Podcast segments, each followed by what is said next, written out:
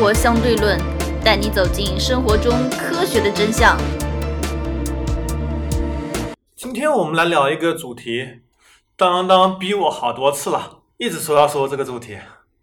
那么今天我们就来说一下，今天主题是汽车，我是王烨。啊，我是当当。当当为什么这么着急让我说汽车？一个是我老婆，她说想换车了。呃，一开始呢，觉得可能说特斯拉不是要国产化了嘛，嗯在考虑特斯拉，而且价格也还相对比较适中啊。嗯呃，但是呢，那段时间着火嘛，想想太恐怖了，嗯是吧？想想就算了，这个就嗯放弃这个念头嗯，你今天我们做完节目，你是绝对不会再买特斯拉了。啊。这样子啊，好吧？ 原来我们节目专门黑特斯拉嘛。这还有后来又考虑日本车，嗯日本的话说我们老婆是考虑那个雷克萨斯，嗯但是又是说雷克萨斯嘛，其实就是那个的高配版嘛，那个凯美瑞的高、啊，哦高等配会儿版我嘛们来说，也说到，也说到，也说到， 嗯，这肯定会说到的，因为汽车品牌我们会专门说一段时间。然后现在因为像奥迪什么都烂大街了，是吧？嗯然后现在不是最流行说什么 AAB 啊，是吧？ ，BBA 哦 BBA 啊 BBA BBA BBA A 不是还是奥迪吗？对 BBA 奔驰 A 宝马奥迪嘛对，但是其实其实很多性这个性价比的也不高，实际上对吧？呃，我们只是这么一猜测啊，等会儿我们来说到好车品牌，嗯好？吧？那么今天节目还是比较覆盖面还是比较广的。啊，这这个王爷对这个车子有深入研究啊。好，那我们就来谈一谈吧。首先，其实当当逼我做这个节目开始，我不是很情愿，因为有几点。第一方面，说实话，王爷对汽车了解其实并没有那么详细，只能说是比较熟悉吧。好吧而且王爷比较熟悉的还是那些赛车这方面的东西，哦而且 对家用民用车的话，其实了解也就是一般。你对赛车都有研究，那这个这假民如用没有车的差话，不其多实嘛你就算拿十辆大众在我眼前，只都一给我样看前脸，我还真分不出来谁是谁。啊，这个很正常的。有些车它同一品牌下面的不同的规格，这确实很吐槽正常下，就是连很多汽车销售人员看前脸也不知道谁是谁，除非是大众的。你去问问看，卖丰田的、卖通用的、嗯，卖奔驰、宝马的，你让他们去认这个大众前脸谁是谁，绝对不知道。其实不是说那个凯美瑞不是有那个那个纯啊，不是是那个呃混动版和那个纯油版的嘛？嗯，其实前面看是一模一样的呀，没任何没任何有区的别啊有呀那个蓝色的，就是 Hybrid。对啊，就是就是，其实乍眼看其实没什么区别，对吧？嗯，OK，言归正传，现在说说看汽车。我们这几期节目可能都从比较但枯燥的点开始，逐渐进入高潮吧。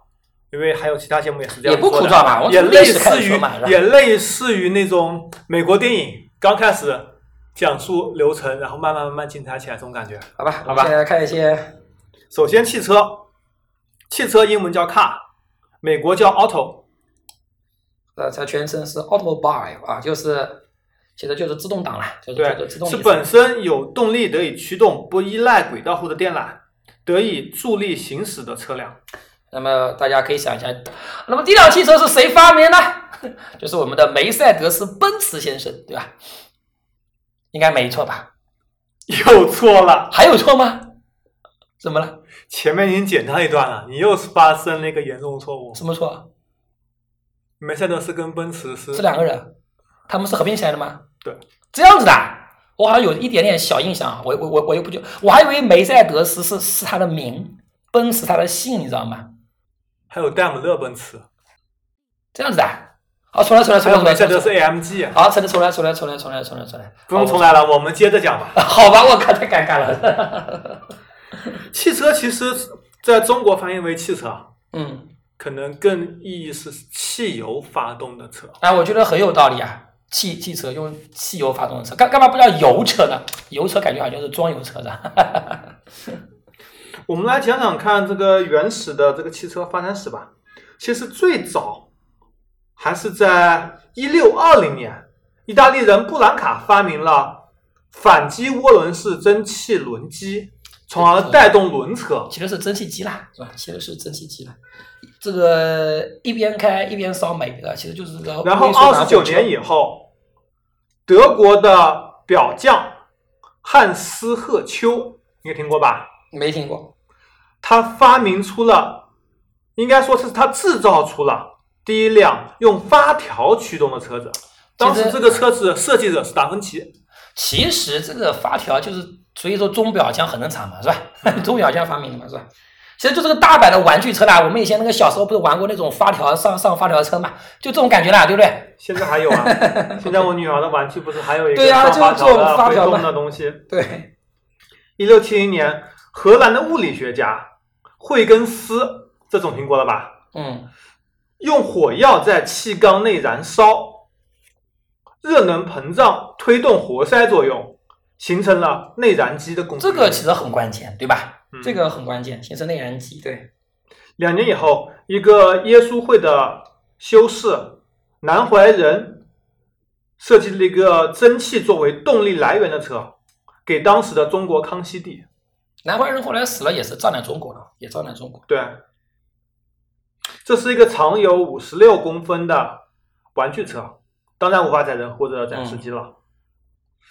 那么就过了一百年了，一七六六年，英国发明家詹姆斯·瓦特改良了蒸汽机，从而拉开了第一次工业革命的序幕。对，它它是改良了蒸汽机啊，因为以前蒸汽机的话老早就有，有，对但是只是很危险，非常的不稳定，对而且它功率相对也也比较低吧。对，那么转瓦换良率也比较低对对对，改良最以后呢早，改良以后，刚开始是用在山上挖煤，因为山上煤本来就是取之不尽的，对对对，是然后把它运输下来，节约了很多的人力嘛。所以这就是拉开了第一次工业革命的序幕，所以为什么瓦特这么有名啊，对吧？嗯，然后一七六九年，法国的一个陆军工程师尼古拉约瑟夫居纽制造出了第一辆蒸汽机驱动的汽车。当时试车时候，由于转向系统失灵，撞到了一个墙壁上，然后粉身碎骨了。这也是世界上第一起交通机动车的交通事故。好吧，注意这一题是机动车。当然，他本人没有死了。这车子废了，对啊车车子废了，两年以后，他又改进了蒸汽汽车，时速可达九点五公里，牵引四至五吨的货物，开始装货了。在一七九四年，英国人斯垂特首次提出了把燃料和空气混合气体以燃烧的构想，这是构想。嗯，两年以后，意大利科学家沃尔兹发明了世界上第一台蓄电池。蓄电池嗯也，是非常重要的一个历史性的发明。进入十九世纪，一八零一年，法国人菲利普·勒彭提出了煤气机的原理。两年以后，英国工程师查理·特里维西克采用新型的高压蒸汽机，可坐八人，时速达十三公里。这也正正实实的是个蒸汽机驱动的汽车在实际中的应用。在1838年，英国发明家亨纳特发明了世界第一台内燃机点火装置，这又是一场革命吧。嗯，内燃机机点火火，这很重要，嗯，然后，一八四二年，美国人查理·固特异发明了硫化橡胶轮胎。固特异啊现在还橡胶是轮胎非常重啊要嗯非常大的一个轮胎品牌，固特异。啊哦，对对对，是的，然后，一八五九年，法国物理学家普兰特发明了铅的蓄电池，从而为汽车用电创造了条件。嗯，一八六零年，法国电气工程师艾蒂安·雷诺制成了第一部用电火花点燃煤气的煤气机。注意这个名字，啊雷诺。都是大名鼎鼎啊，两年以后，雷诺又发明了以天然气为原料的二冲程式的内燃机。同年，罗莎士发表了四冲程式的理论，嗯，已经这个冲程式的这个发动机已经开始有雏形了，或者说二冲程式已经开始了。这等会儿我们也会说到。嗯，在五年以后，德国工程师尼考罗斯·奥托研制成功了世界上第一台往复活塞式四冲程煤气发动机。煤气发动机，嗯，九年以后，他又制成了单缸卧室压缩比为二点五的三千瓦的内燃机。又过了九年，真正的现代汽车诞生。在这一年，德国工程师卡尔本茨在曼海姆制成一辆装有零点五匹马力汽油机的三轮车，这是第一辆装有内燃动力的汽车，也是第一辆真正的汽车。只不过它是三个轮子的。在一年以后，当局还批准了卡尔本茨在他去年研制成功的三轮汽车申请的专利。这一天被大多数人称为现代汽车诞生日。在第二年，你刚刚所说的德国人戴姆勒制成了世界上第一辆四轮汽车，是戴姆勒哦，第一辆四轮汽车哦。那么其实就完了，前面这个卡尔本茨就是奔驰，嗯这个戴姆勒就是这个戴姆勒奔驰的戴姆勒。好吧，其实奔驰是第一辆三轮车，戴姆勒是第一辆四轮车。这不是有什么区别吗？这是 一个从三轮子变四轮子嘛， 可能四轮子更稳点吧。嗯，三轮是更稳定的，三角形最稳，但是转向时候四轮会更稳一点，嗯，因为三轮可能会有侧滑更严重对一些。在同年，本驰取得了第一辆汽车引擎专利，第一辆四轮汽车也正式发售，是一八八六年。嗯那么在两年以后，法国自行车商人罗杰获得了奔驰的获得了本驰的许可，开始生产商用汽车。五年以后，鲁道夫·赫塞尔也制成了第一台柴油的四冲程发电机，柴油车也开始实行。一八九五年，卡尔本茨还推出了第一辆客车，提供载客服务。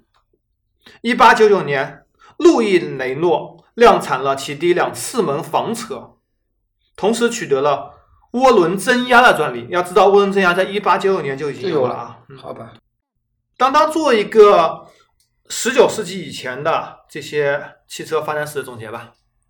我觉得吧，这个也也就是说，不能看到最后一个蛋啊。之前整个孵化的过程，其实是所有各个人的、各个工程师啊、科学家的一个智慧的三百多年的智慧结晶，对，三百多年的智慧结晶，所以只能说最后本斯是把它最后最后在本的手里完完成了，对吧？对这是一个偶然现象，对吧？但是三百多年其实都是大家所有人的一个智慧的结晶。其实不仅是我们上面提到的这些人，其实还有很大绝大多数人都是没有名的，对吧？其实大其实有很多人同时在做这件事情，但可能最后成功了，或者第一个成功的是他，对吧？嗯，所以应该说，汽车确实是现代工业文明的现代工业文明之花吧，对吧？对。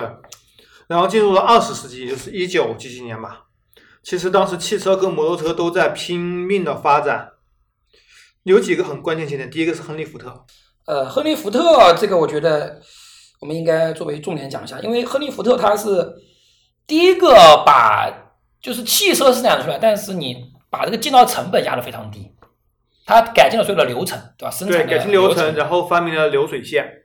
流水线应该是个重大重大的革命吧，应该说是重大的革命。而且流水线的发明节约了很多很多工人，他反而把工人的工资从当时行业标准两点五到两点七五美元时薪提高到了五美元。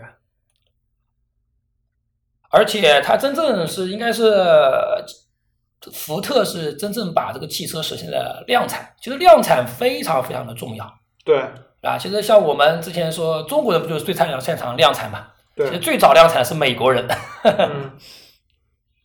其他比如说，一九零二年第一次辆军用的装甲车在英国服役。啊，这些呢，其实就是一些这个汽车的一些一些特殊化，就是一些特殊部门的使用，对吧？嗯。一九零三年，挪威的工程师埃吉迪乌斯·艾林制造了一台燃气涡轮发动机。然后，一九二二年，博士开发出了机械喷射装置。一九二九年，德国工程师菲利斯·汪克尔获得了转子发动机的专利。一九三零年，英国人弗兰克·惠特尔及德国人汉斯·冯·奥海恩各自取得了涡轮的喷气机专利，他们也是喷气发动机的发明人，然后逐渐演化、演化、演化。其实我们刚才说了这么多啊，就是基本上还是集中在这个发动机啊这些方面啊，这当然是汽车的核心。但是其实我们不要忘了一点，玻璃也很重要，嗯，汽车的玻璃也非常重要，因为我说最早的汽车它是没有挡风玻璃的，对，后来逐渐有一般的玻璃，但是会发现这个玻璃非常危险，一旦产生撞车，嗯，玻璃那个碎片可以直接把人给扎死，或眼睛给扎瞎。后来才逐渐逐渐发展到这种就是什么，这种树脂玻璃是吧？叫叫叫什么玻璃钢化玻璃，啊？最后才逐渐逐渐发展到现在的钢化玻璃。然后你一碎以后，它不会产生那种，它不会产生那种很尖锐的碎片，嗯对吧？包括这种什么。那种刮雨的装置啊，包括后视镜啊刮器啊嗯等等这些东西，其实看起来都非常小，但其实都一步一步一步进化出来。对，等会我们也会说到，我们今天节目还是比较包括刹车装置，包括那种液压的液压那个转向装置，对吧？其实都非常非常重要。这些东西，呃，发动机当然是核心，但如果没有那些东西的话，你汽车其实也是一个不完整的，对吧？这进入新的时代了。一九九七年，丰田普锐斯是成为第一部量产的混合动力汽车。两千零九年，第一辆纯电动车三菱的 RMREV E 电动车量产。零九年是三菱第一辆纯电动车量产吗？不是对应该是特斯拉吗？三菱早。好吧，呃，二零一二年，无人驾驶汽车开始路面测试。二零一三年，美国部分州通过自动驾驶汽车的行驶法律。一七年，英国、法国、德国、挪威四国宣告，将于二零四零年后禁止出售使用汽油和柴油的轿车。如何收听我们的节目呢？您可以在喜马拉雅、荔枝 FM 或者苹果的播客应用上搜索“生活相对论”，关注爱因斯坦头像的就可以了。这里我们可以先讲一下，现在最近不是国六这个闹得沸沸扬扬嘛，嗯，导致各个汽车好像降价很多嘛。对，那我们可以这边可以提前讲一下，这刚好跟这个也刚好是契合嘛。国六标准到底也是行，什么提前上也可以。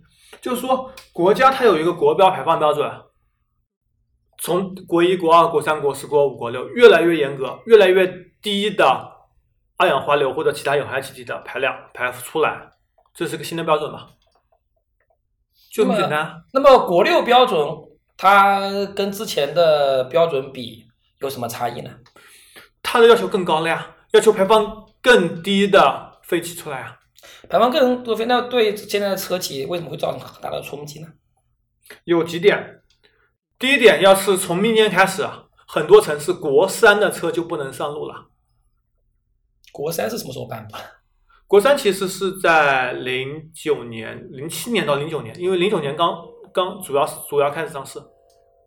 国三的时候就不准上路了。对，只是大城市啊，我们这里还没有限制。嗯浙江只有杭州和宁波，明嗯，年开始。最后慢慢也会到的，是吧？嗯，其实这里涉及到很多点啊。第一点你要知道的是，我们衢州不是刚刚准备建一个大型的汽车城，说是吉利领投，投了五十亿，一共投一百亿。嗯，当时我听到消息，我觉得吓了一跳啊。啊不可思议。你要知道，世界上最贵的赛车场亚斯码头，嗯就是最近五六年 F 1的收官战的那个亚斯码头，嗯在阿布扎比嗯，投资也就是八十多亿人民币。要知道阿布扎比啊，嗯，富得流油的地方。嗯，衢州这边要投一百亿啊、所以觉得不大可信，是吧？而且说是吉利投百分之五十，吉利有这么多钱吗？对，吉利有这么多钱吗？吉利吉利的事情我们之后再说，我们肯定会说到。嗯，因为汽车厂商我们都要一个一个分析一遍。那么回到这个赛车场一百亿有这么多钱吗？不知道，但是现在很多都在培养赛车文化、汽车文化。嗯，从几个月前的 F 1中国大奖赛是 F 1的第一场，是 F 1史上的第一千场比赛，嗯从而带动了很多很多人去上海，上海各种路演，整个城市沉浸在这个汽车氛围中。另外一方面，国外汽车文化是由从古董车、老爷车开始的，逐渐、逐渐、逐渐、逐渐传承下来的。美国没有禁止任何一辆不达到排放标准的车上路，但是美国空气比我们这清新的多。而中国现在开始进国三，可能三四年以后、五年以后进国四，再过三到五年以后进国五，都是说不定的。呃，这个当然是我觉得环境啊、环保考量呢，只是一个只是一个很小的一面了。其实最主要原更因大层面还是要推动你去更新换代，，对，这是根本原因为现在汽车销量实在是一个大很大很大很大。，对要逼着你要去知道更新今换代年一到四月份，汽车同比销量下滑百分之二十左右，十五到二十之间，甚至有个别车厂下降百分之三十以上的，嗯，比如说江淮，比如说吉利也下降了百分之二十几。这个我觉得也是个正常现象，也是个经济经济周期正常或者汽车销售正常现象。就是能买车的人基本上大多数都买了，要么要该，要么就是换第二辆。因为中国真正开始全民大多数开始进入汽车文化，我觉得应该是从零呃一零年左右开始的，就是全国范围内开始，也就一零嗯年左右。你要培养整个汽车文化、汽动化传承，你又一方面又在进这个古董车，在我们 F 1群里呃都觉得很不可思议。这个怎么讲呢？进古董车呢，这个我觉得根本原因还是要促进他买车。你你发现没有？如果中国其实是为世界服务，为什么？中国市场太大了。你想想看，如果在国外的话，买更新车的数量有中国这么快吗？在德国，他们一一一一一个老爷车开十几年，那你十怎几么年办？对吧？开二开二十年，是不是？嗯，有啊，我以前记得那个我们以前同学，他到德国去留学，就是他那个教授开一辆德国的车，开了三十年的车啊，嗯照样好的很，非常小的。嗯但是你觉得这样子的话，他的汽车这些人喝西北风去啊？嗯，他们的希望在中国， 中国在配合这个希你望，要你知道道吗，美国丰田车就是长寿命的，嗯，到二十万公里淘汰了不到百分之十，啊对呀、二十万公里，所以中国是在强制给你淘汰掉嘛。对其实你没有任何问题，对，给你淘汰掉嘛。但是这没有办法，嗯是，吧？这没有办法。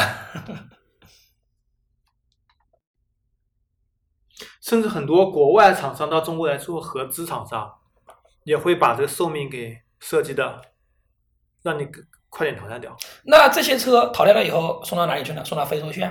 我估计可能是二手车市场，送到非洲，送到这些在国内地方去强制报废，报废，他要送上去的呀，你不能就浪费了呀，对吧？这这买卖还还是还是很大的嘛，对吧？那就不知道，那真的不知道。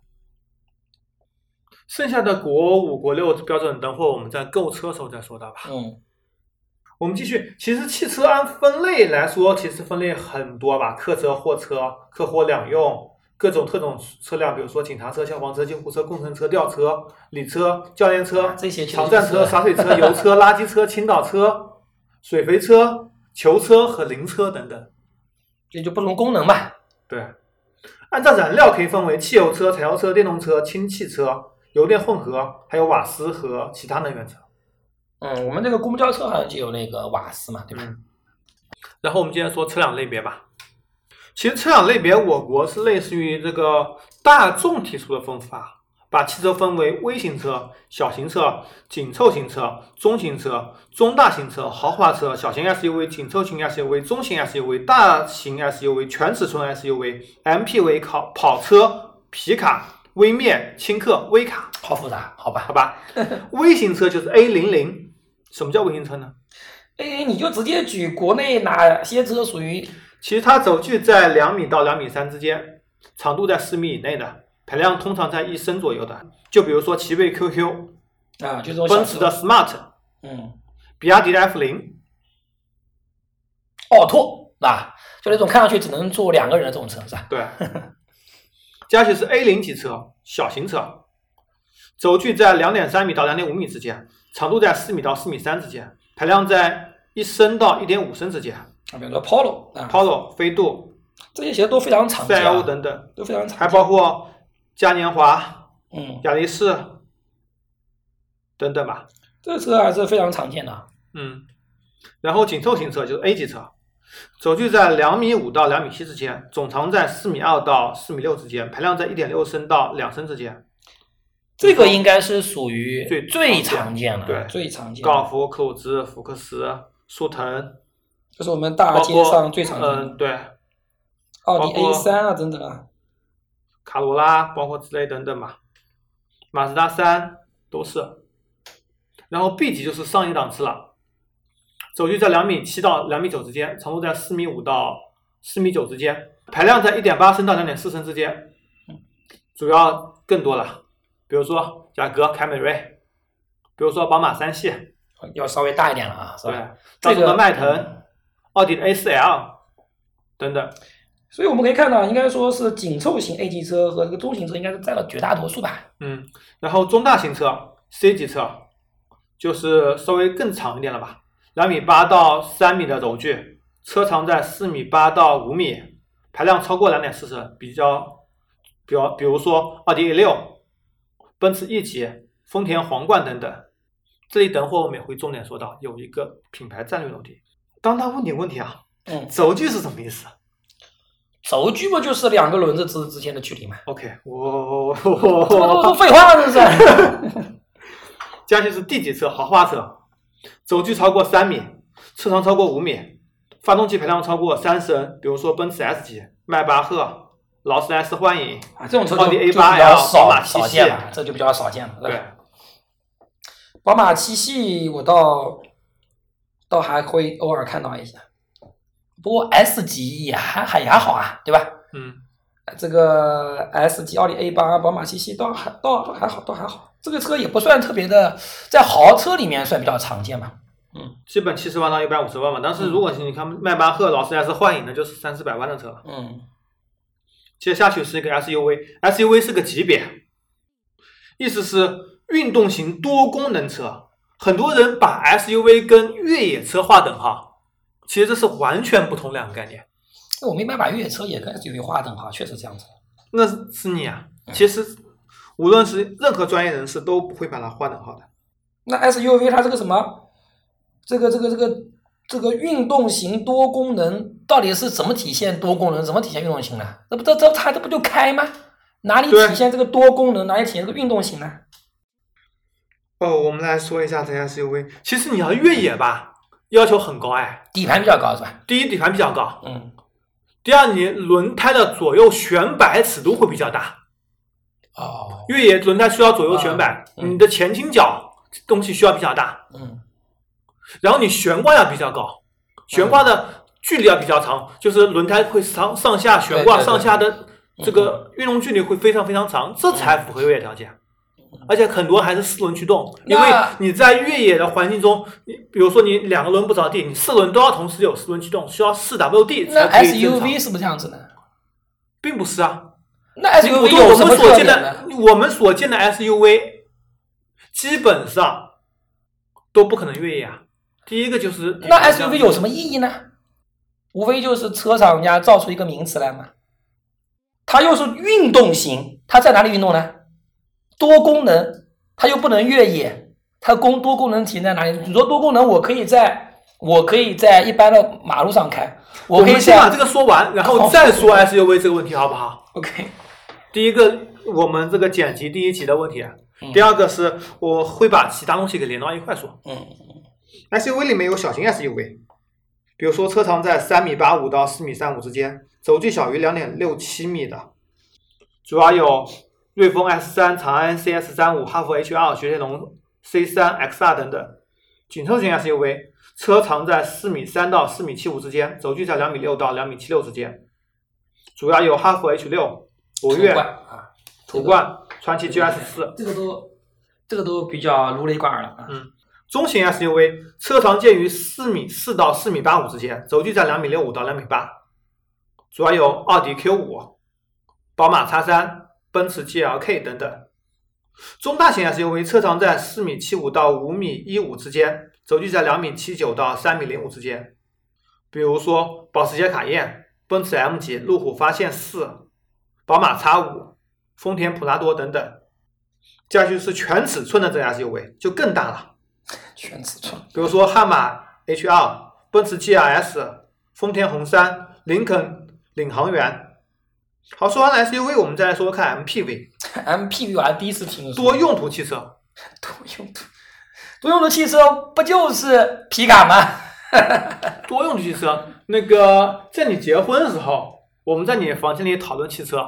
那个凌云同学，嗯，他说我以后买车一定要换一辆 MPV，只有 MPV 才叫车为什么？就是比较，MPV 大足嘛。够大，比较长啊，而且适合全家人出行啊，而且安全性有保那你给证。办个办个办办个房车呢？那更更爽了，这是。 MPV 最具代表性的辆车，除了辆车来，我真不知道，MPV 最算这车什么车？五菱宏光哦，就是面包车呀。并不是。其实他想买的也就是，比如说奥德赛或者是 GL 八、GL 六之类的车， MPV 这你说起来，它它就是面包车嘛？有点类似。好吧，好丑他想啊！买的是可能是奥德赛或者 GL 八这样子的车。我觉得已经好吧，多用途，我又觉得很奇怪。你看后，面又可以拉货，又可以拉人，又长度又够。 对呀、又五菱宏光了。 所以，所以我觉得啊，我觉得这个这些人真会创造概而念。且那个像奥德赛这种油耗又非常非常低，不是，我有个问题啊，安你全说性又非常非常有保证我。又还是要回到那个问题，你说 SUV 啊，运动型多功能，然后多用途，这到底是体现在哪里呢？多用途，你说这个 MPV 我还可以理解啊，还可以拉货什么？再回到这里，为什么 SUV 会说话说这么东西？它到底它的特征体现在哪里？我们说完再说这个话题，好好吧吧，？行行行行，接下去还有跑车，跑车一般来说是双门设计，车身比较低，这我就不需要举例了吧？啊，这不用举例了，就是装逼型的啊，其他的比如说微型面包车，有点类似于小型的 MPV，这其实就是五菱宏光类型。就五菱宏光。微型卡车微卡，轻型客车，九座的小客车，比如说依维柯啊、金杯大海狮等等。这些大家看的就比较少了接下去还有一个类型叫皮卡，啊。皮卡那就是牛逼车了，皮卡是柴是柴油的吗？都有啊，你想要都有什么就是吧什么，它反正就引擎的问题。皮卡就牛逼了啊！这个我们看这个这些武装分子啊，对吧？中东这些牛逼，全是丰田的皮卡啊，全是丰田皮卡。那个丰田皮卡，我觉得比悍马还 厉害，因为他们专门做过一期，我看有一期军事节目专门做测试，啊嗯丰田皮卡他们就是悍马。那丰田皮卡，你知道吗？夸张到什么程度啊？用那个机枪扫射，嗯扫射完之后居然还能继续开。嗯，在沙漠里面，然后那个丰田皮卡，它直接把丰田皮卡直接整个放在那个沼泽里面、水里面，嗯，浸了很长时间，拉出来继续跑。我操，真的丰田皮卡真的是神车，真正的神车是丰田皮卡，不得不讲啊，神车。